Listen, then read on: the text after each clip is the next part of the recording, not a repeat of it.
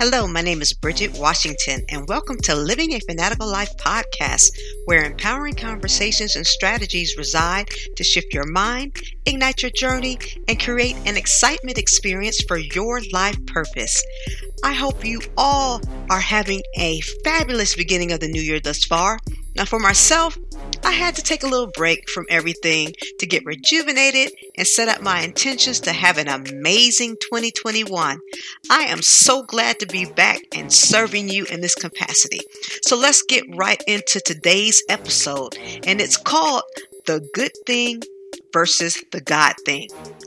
Now, picture this you've landed a job interview, which you proclaim is the perfect position for you. Now, the day of the interview comes.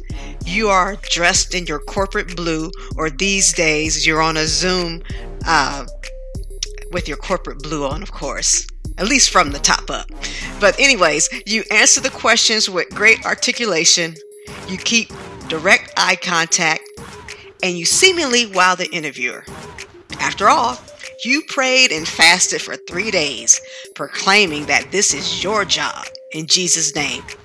And after the interview is over, you sail out of the building or off the call on cloud nine with a sense of knowing that they will call you in the next few days, they stated, to extend you an offer. Fast forward, you're at day five and still no call. Now all types of things start flooding in your mind and you begin to second guess yourself and say, you know, how did I really do? You question whether or not if you stumbled on a few words, if you answered questions in a roundabout manner, or if they really just didn't like you. You also begin to question your ability to even perform the job. And you also think about did they interview more suitable candidates?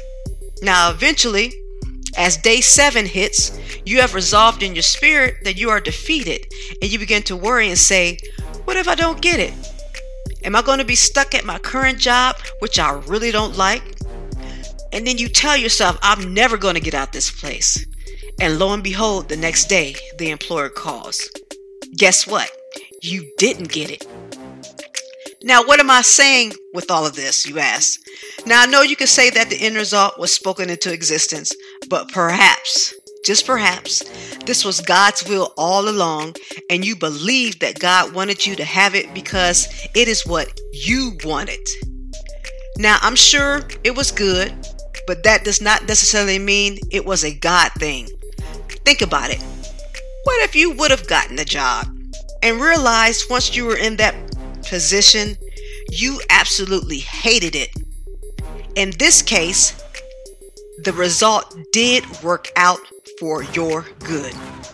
We must realize all good things that we ask for aren't necessarily what God wants or has for us.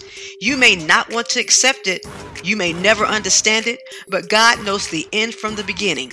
He says in His Word that He will not hold any good thing from you. But understand this when you are asking and praying for things amiss, God will not answer those things in your favor that are not according to his will. Think about this the job you didn't get, that business that failed, that house or car you desired, that mate you wanted to marry are not necessarily bad things to desire, but ask yourself, are they God things for you at this time in your life? Sometimes timing is crucial. And also, sometimes we put a crutch on how God is putting the puzzle pieces together of our lives because we're trying to solve the puzzle on our own and we go our paths too quickly. Realize that God has your back, that He only wants the best for you, and He doesn't want you to settle for less than He has intended for you. Think about it. If God were to give you or allow everything that you pray for in your life, what a mess we could potentially get ourselves into. Going back to the example, that great job you interviewed for, He allowed you to have it and it was the worst move you ever made. You hate the manager. You work twice as hard as you did at your previous job. The corporate structure is on the verge of bankruptcy or acquisition or merger. You married that person that you have been praying for. Swear you're in love with them. One year later, you are headed for divorce court because of adultery and abuse. That house you purchased now is going into foreclosure and on the auction block two years after you moving into it. Where am I heading with all of this? Don't ever think that a no from God is to harm you. It is for your good. You will thank Him for intervening on your behalf. Romans 8 28 says, All things work together for the good of those who love the Lord and are called according to his purpose. See what I'm saying? The Bible says all things, not one thing, not some things, but all, meaning the exclusion of none. Resolve in your spirit from this day forward that no matter what decisions and outcomes come your way, that you will trust God and you will stand on his words and promises. And I promise you, your best days are ahead and you will benefit from it. This is your girl, Bridget Washington, and as always, thank you for tuning in. Be sure to follow and subscribe to the podcast on iHeart, iTunes, Spotify, Pandora, Apple, Amazon Music, Stitcher, SoundCloud, TuneIn, or on Google Podcasts. You can also follow me on Facebook, Instagram, or Twitter at Bridget Empowers.